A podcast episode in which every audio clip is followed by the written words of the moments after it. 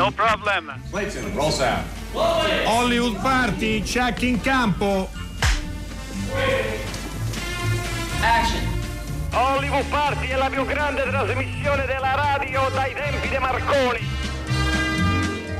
Buonasera, benvenuti. Si conclude questa settimana di Hollywood Party in cui la conduzione è stata per metà italiana e per metà tedesca. Io, Alberto Crespi, sono qui negli studi di Via Asiago e Dario Zonta in una stanza dell'hotel Marriott a Berlino, negli studi di Radio Berlin Brandenburg, che non finiremo mai di ringraziare. Dario, certo. Come va? Buonasera Alberto, bene, molto bene, siamo arrivati a questo ultimo giorno di trasmissioni berlinesi, abbiamo fatto un bel viaggio, una bella cavalcata, abbiamo avuto tanti ospiti, tanti film, tante narrazioni, tanti suoni. Tipi di cinema anche, devo dire. Abbiamo, è oggi, vero. Infatti avremo delle cose anche molto curiose, molto particolari. Io sono molto contento perché trovo che questo venerdì sia un gran finale, perché io ho davanti a me, lo voglio presentare subito, un regista che io amo molto, che considero un maestro, un filmmaker russo, si chiama Viktor Kossakovsky. Buonasera Viktor. Buonasera. E benvenuto a Hollywood Party. Добрый вечер, Виктор. Спасибо. Thank you very much. You know, I need to interrupt you immediately because you are guys guilty for many things in my life. For few most important things. First of all, when I was a kid, I watched 8.5. It was huge room in St. Petersburg, like a full room. It was kind of film festival, and they brought 8.5, and was 1,500 seat cinema, and I watched it, and I cried like hell all movie, and I knew it's just for me. This is like all these 1,500 people. They came accidentally. That's what I felt, and it was just for me. And then when it's finished, I couldn't stand up. I was not able to stand up. I was a kid, teenager, like I was 12 probably. And then I said, wow, I cannot do anything. I have to do movie. And second time you were guilty because iniziamo benissimo, Alberto. Yeah, and second one you are guilty because I saw, you remember Romeo and Julia by this famous one, Romeo and Juliet by who? Zeffirelli. You mean Zeffirelli? Zeffirelli. And I was 14. Yes. And unfortunately, close to me was sitting a girl. And can you imagine? After the film, I fell in love, and we married 40 years already. Zeffirelli and Fellini. Just changing my life completely. Wow, che bello, questo è un bellissimo inizio. Alberto, aiutaci. Sì. Allora, ha detto che noi italiani siamo colpevoli di un sacco di cose che sono successe nella sua vita. Quando aveva più o meno 12 anni, a San Pietroburgo, in un cinema enorme, ha visto 8.5 di Fellini, forse era un festival, non so, comunque era una sala enorme con più di 1.000 persone. Ha visto 8.5 e ha pianto per tutto il tempo ed era assolutamente convinto che il film fosse stato proiettato solo per lui, tutti gli altri erano lì per caso. In realtà Fellini aveva fatto il film per lui e quando il film è finito non riusciva nemmeno ad alzarsi e ha detto wow, questo è quello che devo fare il cinema. La seconda volta, verso i 14 anni, ha visto Romeo e Giulietta di Zeffirelli. Seduta accanto a lui per caso c'era una ragazza e alla fine del film si è innamorato di quella ragazza, l'ha sposata ed è tuttora sua moglie. Beh, la storia è molto romantica, molto bella. But quando il cinema intercetta la vita sostanzialmente, no? Questo sì. È ai suoi massimi livelli. Wait a second. It's of course Nino Rota guilty. It's mostly guilty Nino Rota. La colpa è tutta di Nino Rota. Yes. In entrambi i casi la colpa perché era di Nino Rota allena l'uno, esatto. Bene, questo per farvi capire la pasta dell'uomo di Viktor Kossakovsky. E adesso diremo anche qualcosa di questo suo ultimo film che ha portato alla Berlinale, che ci ha colpito, folgorato, per me forse una delle rivelazioni per certi versi della Berlinale. Si chiama Gunda e ha come protagonista una Say it again. Gunda. Oh, Gunda. Yeah, you do it great. Adesso lo diremo nelle parole. Ho detto che noi italiani lo diciamo benissimo. È perché c'è molta sonorità. Yeah, beautiful, like music. Ma che ne so, ma guarda che i russi su queste cose sono particolari. What a language. Io avevo una professoressa di russo che mi chiedeva sempre: ti prego, di il numero 4 in russo. 4 in russo si dice citiri. E perché dice, e come lo dicevo io, la faceva sdilinquire, non ho mai capito perché. Non so cosa ci fosse sotto, guarda, ma no. Ma ecco, non indaghiamo. Oh, okay. Allora Alberto, come esatto. Yeah. Allora, io avendo visto il film di Viktor che Dario mi ha girato, mi è venuta in mente una canzone, una vecchissima canzone di Arlo Guthrie, che adesso andiamo ad ascoltare e poi vi spiego perché l'ho scelta.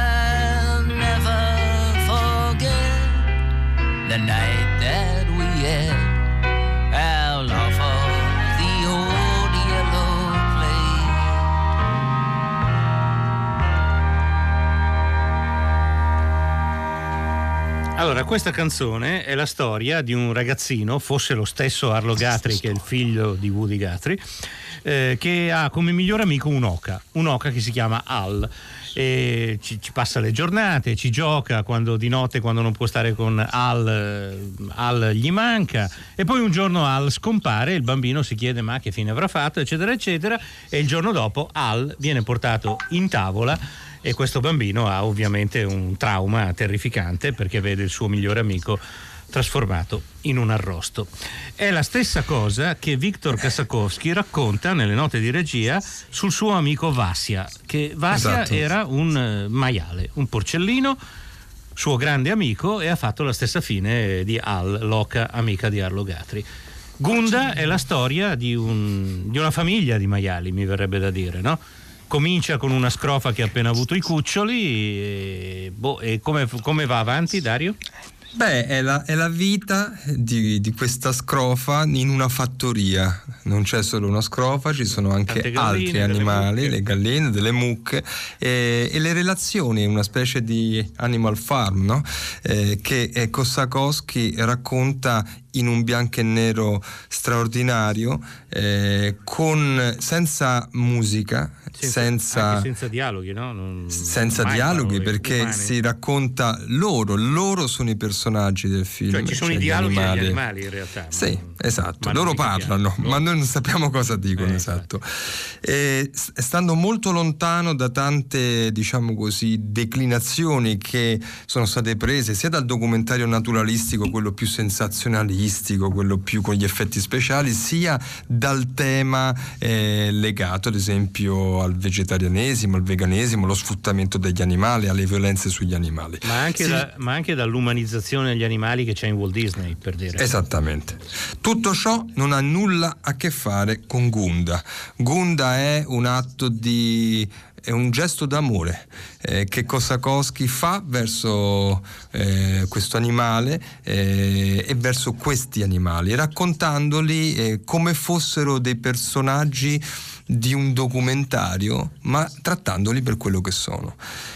Quindi vorrei chiedere a questo punto a Kossakovsky come, innanzitutto, qual è stato il casting che ha portato a trovare Gunda, che tra l'altro ha una espressività fenomenale, diciamo, è veramente un grande personaggio. Do you have a cat or dog? No. I have a cat. No, I'm sorry. I have a cat.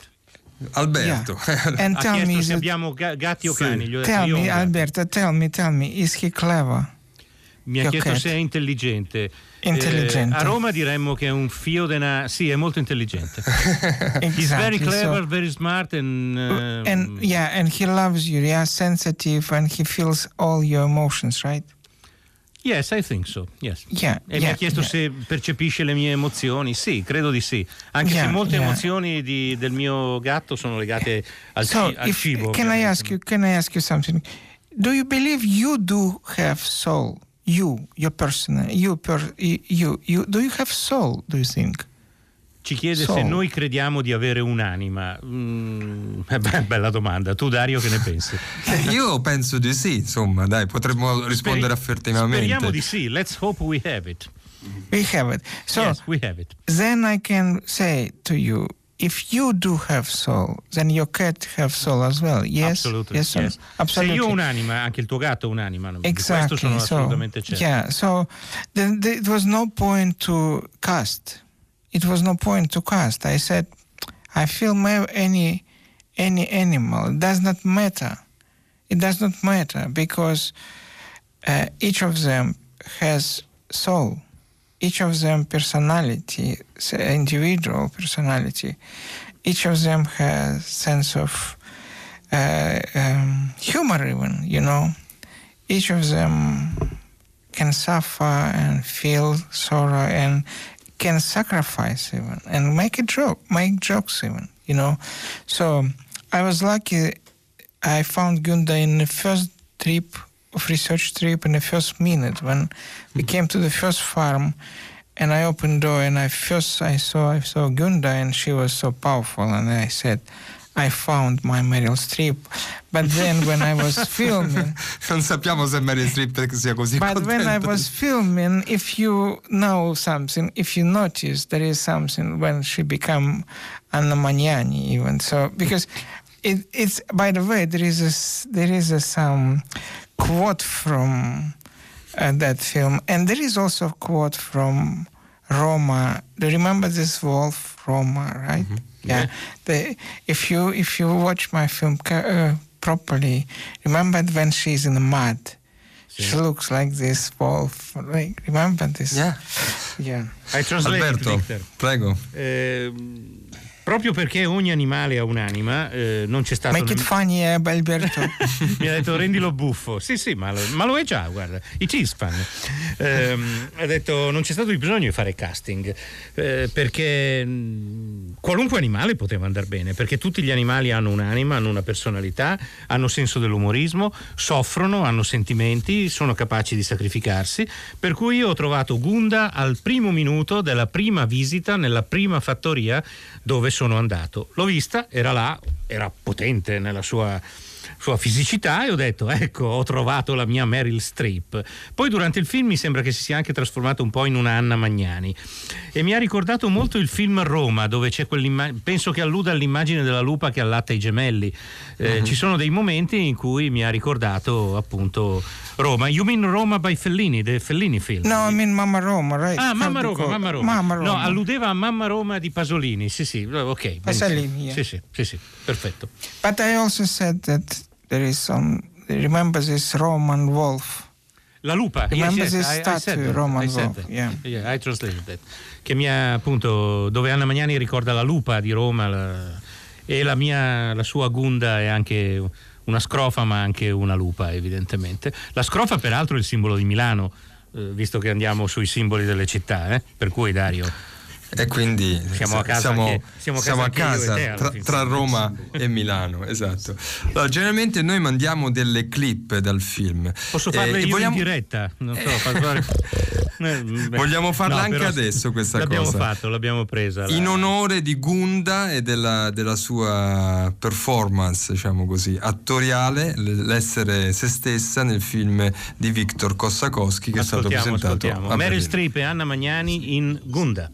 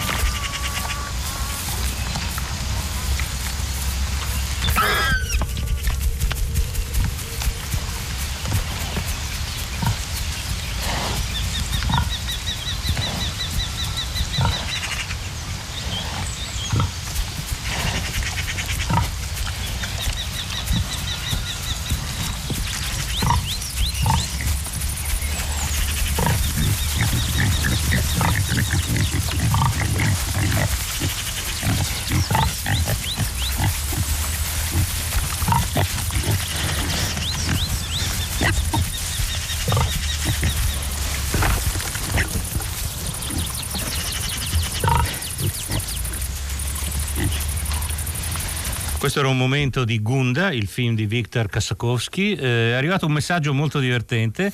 Meraviglia, un bacio a questo regista, andrò a vedere il suo film. Firmato Greta e il suo coniglio Oklahoma, che mi sembra un bel nome per un coniglio, devo dire. Se interpreto correttamente il messaggio, credo che intenda questo. Prego, Dario. È stato bello sentire. Ero piuttosto immerso in questa clip, e forse rende chiaramente il progetto, insomma, che è nel film, no? Perché in bianco e nero, Victor? Facciamo bieli giorni. Cernobyl. Black and white. I love your show. I like that you show you play my soundtrack. And did you notice her voice is much diapason is much wider than human diapason, like 7 times wider. So she can be like perfect opera singer for La Scala and also bass. So she's capable to be very high and very low. We cannot do it. So 7 times more than wider than a human voice, and black and white because when you see it color, you think, oh, it's adorable, but you don't see personalities. But when you see black and white, you immediately see. You focus on her personality. You don't see beauty or.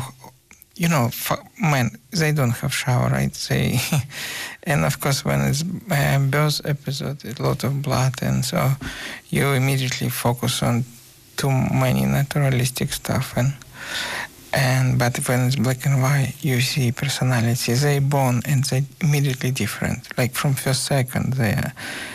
Yeah, you see 12 kids and they're all different. One is smart, another one stupid, another fast, another aggressive, one is shifty, one is sneaky, one is funny. They're all different immediately in the first second when after born. So, and you see it when it's black and white. When it's color, you just melt. Oh, beautiful, pinky. It's not the same. Dunque, intanto ha fatto notare che gli è piaciuto molto riascoltare il sonoro del suo film, e ha fatto presente che le voci dei maiali hanno un diapason 70 volte più ampio del nostro, e quindi ha detto che sono come dei cantanti, potrebbero cantare alla Scala con una voce così, con una scala di voce così ampia. Il bianco e nero perché quando vedi i colori ti sembra tutto adorabile, ma non vedi le personalità. Il bianco e nero invece ti permette di vedere le personalità, non ti soffermi sul bello o sul brutto, ma sui tratti del carattere. Per esempio, quando vedi i porcellini appena nati, vedi subito che sono tutti diversi, che uno è astuto, uno è sveglio, un altro un po' imbranato. Insomma, ognuno ha il suo tratto caratteriale fin dal primo momento in cui vengono al mondo, mentre a colori il colore è più naturalistico e a colori vedresti solo un sacco di porcellini rosa e carucci. Questo è il motivo del bianco e nero, che è veramente molto molto bello, devo dire. Sì, molto bello e molto appunto espressivo. Mentre sulla sciarpa di Viktor c'è una spilletta con l'immagine di Gunda che in questo momento mi sta osservando, mi fissa dritto negli occhi, e quindi devo stare attento a quello che dico perché mi sento doppiamente sotto controllo. Tra i produttori stanno arrivando dei messaggi molto belli, devo dire. Intanto sì, ho interpretato bene. Il coniglio si chiama Oklahoma. Allora, sì. Il mio cane alla voce di Gunda ha risposto con un morbido abbaio. Poi credo che Dio non faccia disparità ed abbia dato l'anima ad ogni vivente. E penso che se tutto il mondo fosse vegetariano non ci sarebbe il coronavirus, ma non so questo nesso non sono sicuro, ma può darsi. Il mio Werner, che è un micio, ha un'anima e capisce di cinema, dorme vicino alla radio, quindi noi lo facciamo dormire evidentemente, e questo ci rasserena moltissimo. La cosa più bella è questo dialogo a distanza tra Gunda e un cane che ha ascoltato il suono di Gunda alla radio. Tra i produttori esecutivi di questo film compare un nome eclatante, no? Che è Joaquin Phoenix. Noi sappiamo che i produttori esecutivi nel grande paladino della vegetarianità, si può dire? Vabbè, sì, ha fatto anche un discorso importante durante gli Oscar. Sì. Allora, i produttori esecutivi in Italia sappiamo cosa sono. Nel mondo, diciamo, anglosassone, all'estero, i produttori esecutivi possono svolgere tantissimi ruoli, no? Io so che Kossakovsky ha aspettato tanto tempo prima di trovare un produttore che gli facesse fare questo film, quindi temo che prima ha trovato il produttore, poi ha fatto il film e poi in qualche modo è arrivato il signor Phoenix. Com'è andata questa storia? This is quite funny story because when he was making speech in Oscar, many people, maybe 120 people called me in that time, watch it, he's just making speech exactly as you do every day. Did you write to him this? Is he reading your speech? I said, no, I didn't. So it was opposite in a way that he made speech which is very, very well the same as mine. But what is also interesting in cinema today, you know, we produce about between 30 and 50,000 films a year. It's just enormous, right? Yes. Yeah. It means we know how to make movie, but we don't know how to show movie, right? So to make movie, it's not enough today. So I made movie, but most of my movies no one saw. Okay, few people who likes film festivals and they know me, Viktor, but public, no. Sure. So that's why. And when Phoenix saw my movie, he said, I will make it that every person on the planet will watch it. This is exactly what I need in this case, because this is why I made it. This is not the film I will be proud just to show my famous filmmaker friends, right? I just want everyone watch it. And this is what he will do. E questa è l'ambizione di tutti i registi, ovviamente, ma specialmente in questo caso. Sì. Dunque ha detto, Alberto, è una storia buffa. Mentre Joaquin Phoenix stava facendo il suo discorso agli Oscar, dove ha parlato appunto del rispetto per gli animali, eccetera eccetera, mi hanno chiamato un sacco di persone che mi dicevano stai ascoltando Phoenix, sta dicendo quello che dici sempre tu, ma gliel'hai scritto tu sto discorso? E gli ho detto no, non gliel'ho scritto io, semplicemente siamo in sintonia su queste cose. La verità è che noi umani globalmente produciamo migliaia e migliaia di film ogni anno. Siamo molto bravi a fare i film, ma non siamo per niente bravi a mostrarli, e non basta fare i film, bisogna che qualcuno li veda. Io bene o male la gente ai festival, sì, Viktor Kossakovsky, così, sì, insomma sanno chi sono, però il pubblico proprio non lo sa. Phoenix mi ha detto che farà in modo che tutti al mondo vedano questo film, ed è quello di cui io ho bisogno effettivamente in questo momento, e speriamo che ci riesca. Beh, speriamo veramente che Joaquin Phoenix mantenga questa impegnativa promessa. Beh, mi sembra credo che sia una persona seria, così lo intuisco, e speriamo di poter vedere il film di Viktor anche in Italia, anzi lanciamo un appello. Io non so se il sales agent hanno già attivato dei canali italiani, però noi come Hollywood Party ci facciamo così tramite di questa impresa, perché sappiamo che un certo cinema esiste, questo qui è bello, è importante ma anche bello, perché è un bel film, no? È divertente, si sta un'ora e mezza e ci si immerge in un'altra dimensione e si fa un'esperienza, quello che al cinema sempre meno si fa, non è più l'esperienza di qualcosa, e soprattutto non è più quella cosa per cui tu entri in sala e esci che sei diverso. Vedendo questo film Gunda, secondo me, si esce diversi, o almeno quelle persone che hanno la sensibilità giusta per subire questa fascinazione. It happened to me, come on. I came to cinema, one normal person came out, filmmaker.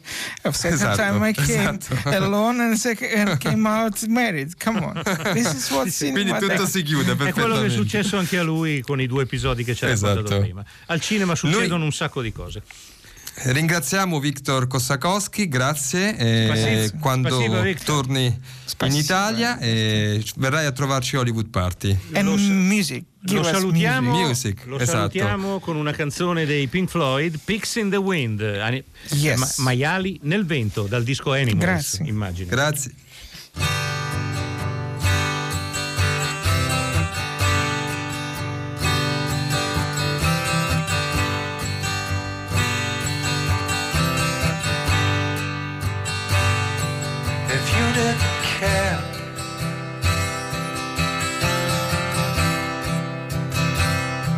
What happened to me?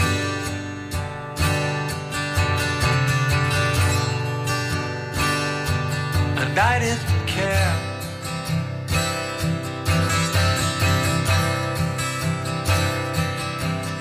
But you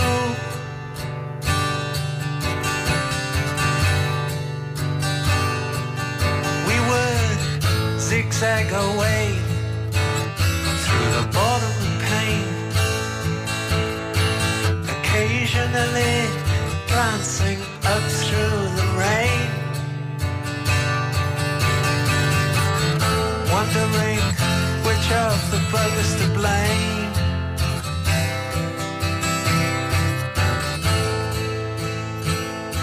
And watching for pigs on the wing.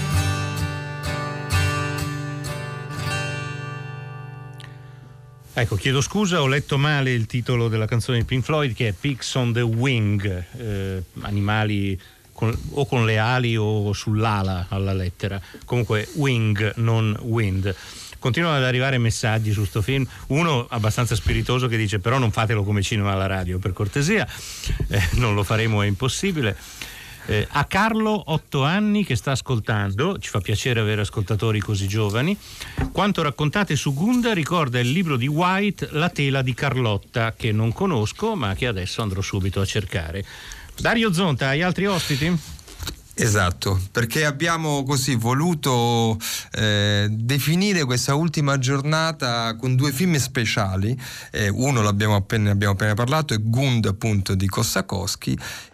Il secondo è il film di Catarina Vasconcelos, che saluto, buonasera, il cui titolo è La metamorfosi degli uccelli, e quindi sono film completamente diversi, con tematiche completamente diverse, però c'è questo fil rouge che ci lega comunque alla dimensione animalista, no? A questo rapporto col mondo degli animali e anche col mondo, nel suo film, anche degli alberi, intrecciato attraverso una storia familiare che è la storia della famiglia di Catarina Vasconcelos, è la storia del padre, della storia d'amore del padre, della madre, e la storia della nonna, in una, insomma, generazioni che si affacciano nel Portogallo, nella Lisbona che va da oggi indietro nel tempo. Catarina ha vinto, ed è una notizia che diamo. Non, Gloria Zerbinati mi fa cenno, sì, forse in anteprima mondiale, non so, ha vinto un premio molto importante che è il premio FIPRESCI, che è il premio della critica, perché il film era in questa sezione nuova che è Encounters, e ha vinto un premio importante dentro questa sezione. In Encounters, sì. Mi sembra, sì. Dovrei verificare. Sì, ho davanti il pressbook. Perfetto. Allora, mi hai mandato la motivazione, Dario, vuoi che la legga? Sarebbe bello leggerla, no? La motivazione. Prego. Perché me l'hai mandata in inglese. Allora, il film è una penetrante e bella evocazione del passato in forma cinematografica, delicata come le ali di un passero e fragile e intricata come un'opera di Joseph Cornell. Questo debutto tenero, poetico e profondamente personale, girato in modo molto elegante in 16 mm, mediates, come si può tradurre, fa incrociare un uomo e una donna, una madre e un bambino, l'amore e la perdita, la terra e il mare, le piante verticali e i miracoli marini. Lo premiamo con i nostri elogi più alti. Insomma, una motivazione molto poetica, devo dire. È bello, la facciamo commentare a Catarina, insomma. Che l'avrà già letta, immagino. Che l'ha letta, gliel'hanno letta, sì. Perché il premio è stato consegnato un'oretta fa. Quindi cosa l'ha colpita di questa motivazione, che in verità è molto bella? Well, thank you. First of all, thank you so much, Dario. It's really a pleasure to be here. I'm still a bit astonished with everything.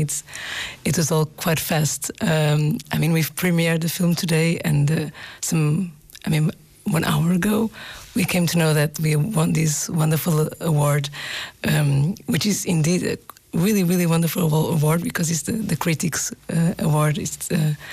And this is my first feature film, so it's. I'm still a bit in shock, I would say. But saying that, you were asking me about the motivation to the film. And sorry, I'm still very marveled with everything. Anyway, I'd say that the film started actually with a phone call. I was living in London, and my father called me, tell me things about how Portugal was and so on, and then he eventually said, "Yeah, by the way, your grandfather wants to burn the letters that the letters that he swapped with your grandmother." And I was really in shock, because I said, "No, you can't do that, because I've never met her, and I want to read the letters." And we had sort of not an argument, but and then eventually he just said, "You know what, Catarina, I understand you, but these are love letters which are from the intimacy of a man and a woman, and these." This you can't just break into them." And we finished this phone call, and I immediately thought that it was very unfair that someone has to die twice. So my grandmother had died once, and then to burn the letters would be her second death. So after that, I just started to make this research into my family, and it started as a very personal thing. I went to speak to all of them. And in the middle of these interviews, it arised something very, very interesting. That was they would tell me lots of things, but many of them I would feel that they wouldn't tell me.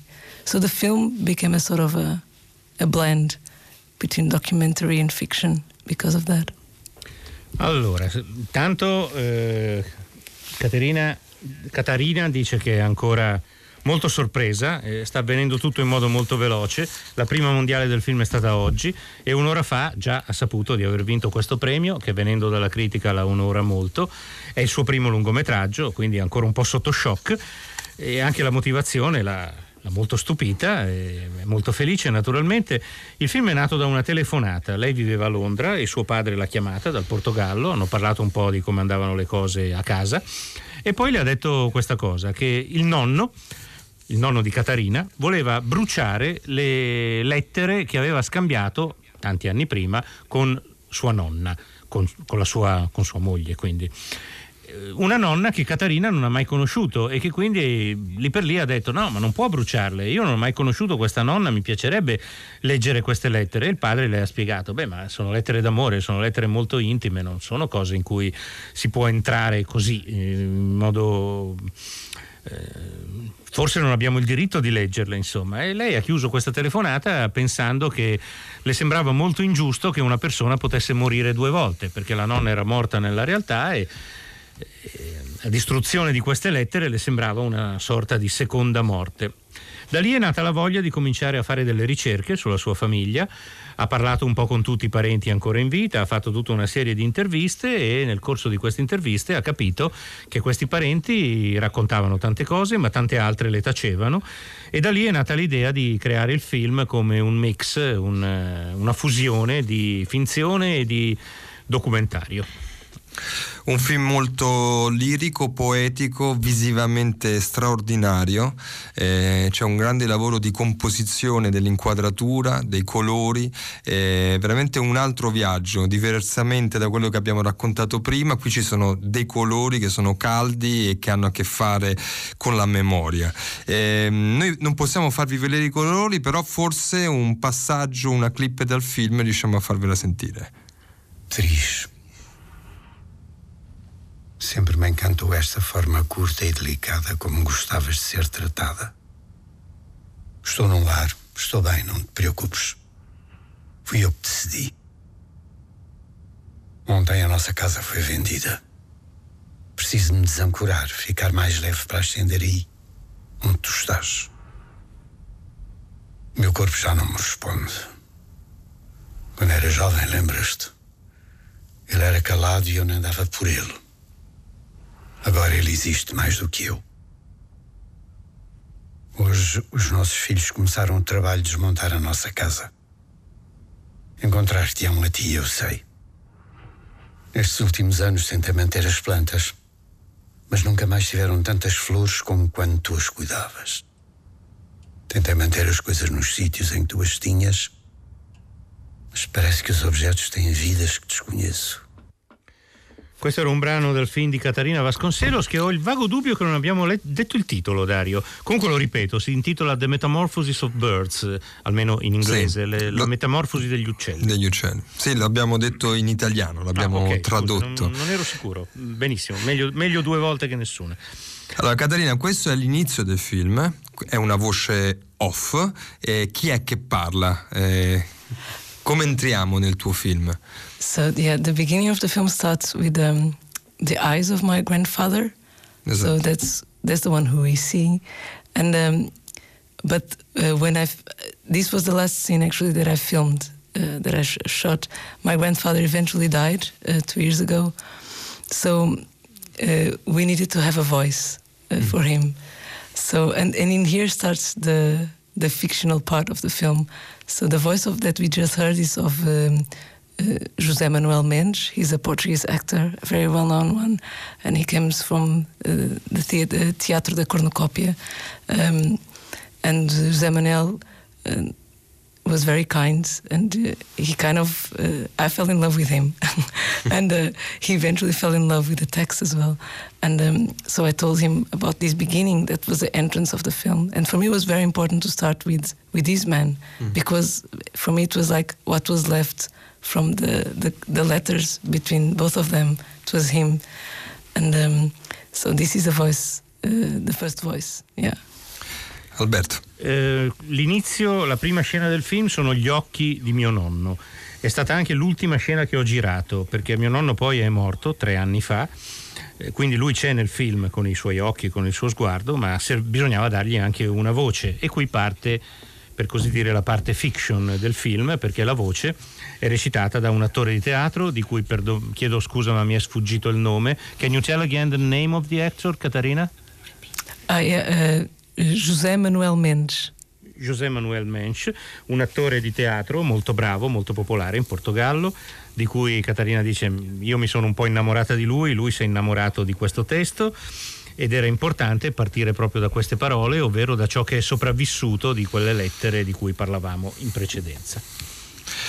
Questo è un film fatto, Alberto, cerchiamo di descriverlo, fatto di tante cose, ci sono le lettere, ci sono delle voci, c'è una casa, ci sono degli oggetti, no? Ci sono delle nature morte, c'è una composizione pittorica importante e poi c'è la storia di una famiglia, no? Vorremmo sapere qualcosa su questi oggetti che sono nel film, perché sono, oltre a essere molto potenti e belli, sono importanti. Da dove vengono questi oggetti?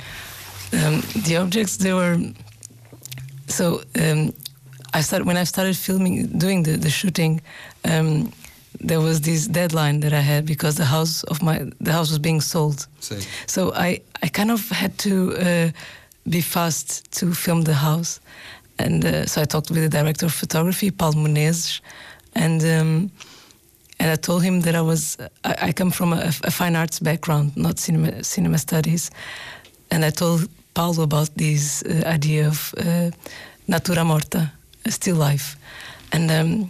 Paulo's eyes were very bright, and he was very happy because he himself has a background in painting. So we filmed everything in the house like it was still life. And at the same time, there was a day that I had this eureka moment. I was looking at these objects, and I was very moved because suddenly I thought that the hands of my grandmother had touched those objects, and her eyes had been there as well. So suddenly these objects kind of gained these... They were like characters in the film, actually. It's like the ones that they keep the essence of her.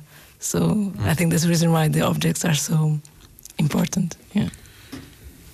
Quando ho cominciato a girare dovevo sbrigarmi perché avevo una sorta di deadline, una sorta di, insomma, di... dovevo girare entro una certa data perché la casa era stata venduta e quindi dovevo andare veloce.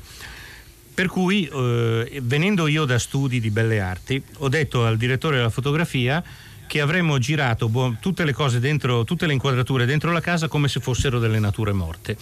E il direttore della fotografia è stato molto contento perché anche lui viene da una formazione pittorica. E quindi abbiamo appunto fatto queste inquadrature come se fossero delle nature morte, ma io ero al tempo stesso molto commossa da questi oggetti, perché erano gli oggetti di famiglia, perché... Pensavo di continuo che mia nonna li aveva guardati, li aveva toccati, era come se ci fossero le mani e gli occhi di mia nonna su queste cose. E quindi sono diventate dei personaggi che credo racchiudano l'essenza dei personaggi umani del film. C'è un messaggio che chiede sì. Ma poi il nonno le lettere le ha bruciate? Non so se è una domanda troppo personale, però certo un pizzico di curiosità. Did your grandfather burn the letters at the end? Or not? Yes. Yes. Sì, yes. Purtroppo yeah. Sì. Purtroppo lo dice con una certa tristezza, yeah. Però qualcuna insomma è stata intercettata.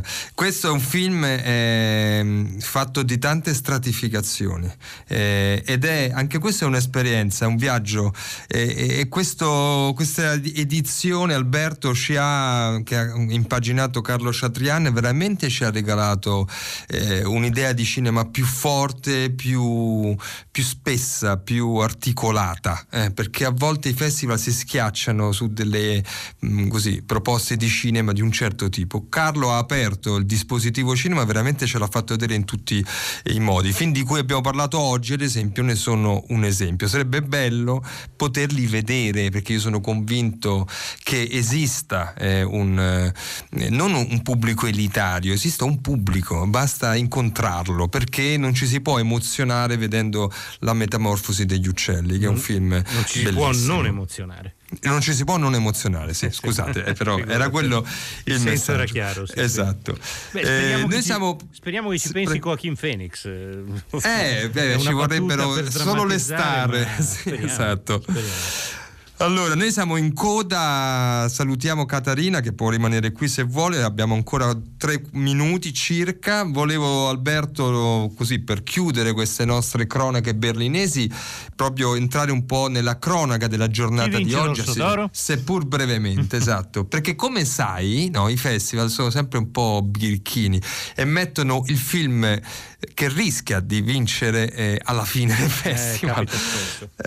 Va bene, oggi abbiamo visto un film molto importante che è del maestro Rithy Panh, che è un altro grande documentarista cambogiano, che è un film di repertori veramente intenso e dolente, sul film sulla guerra, sulla morte, sulla devastazione, sulla cattiveria umana. È un film monito.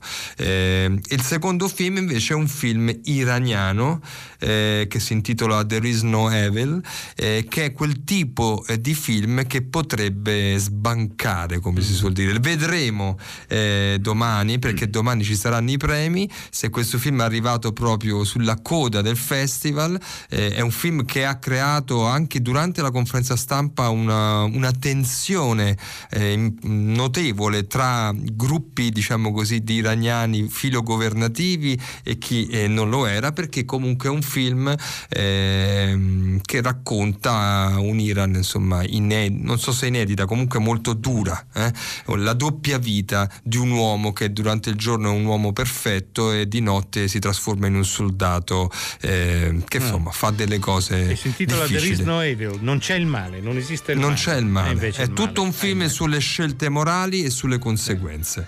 Allora, questo chiudiamo così. Sì, purtroppo hai sentito arrivare la sigla. Ricordo che domenica c'è un cinema alla radio molto particolare per fare nuovamente gli auguri a Giuliano Montaldo per i suoi 90 anni. Trasmetteremo Giordano Bruno di Montaldo, appunto, ma realizzato da Steve della Casa insieme a Montaldo, per cui sarà Giuliano Montaldo stesso a raccontarvelo. Adesso tra poco c'è Tre Soldi, Feravec, uno sguardo sulle malattie rare di Stefano Scherma, quanto mai d'attualità, temo. La trasmissione di oggi è stata fatta da Francesca Levi, Maddalena Agnisci, Enrico Murgia, Massimiliano Bonomo, Alessandro Boschi, Erika Favaro. A Berlino gli ospiti erano Eric Lehmann, che ci ha mandato in onda da Berlino. Gli ospiti a Berlino erano Viktor Kossakovsky e Catarina Vasconcelos, e naturalmente che salutiamo. Un grande abbraccio Dario Zonta, magari lunedì commentiamo i premi assieme, Dario, se puoi. Molto volentieri. Se ti va. Molto volentieri. Ciao Alberto, ciao a tutti. Buon weekend.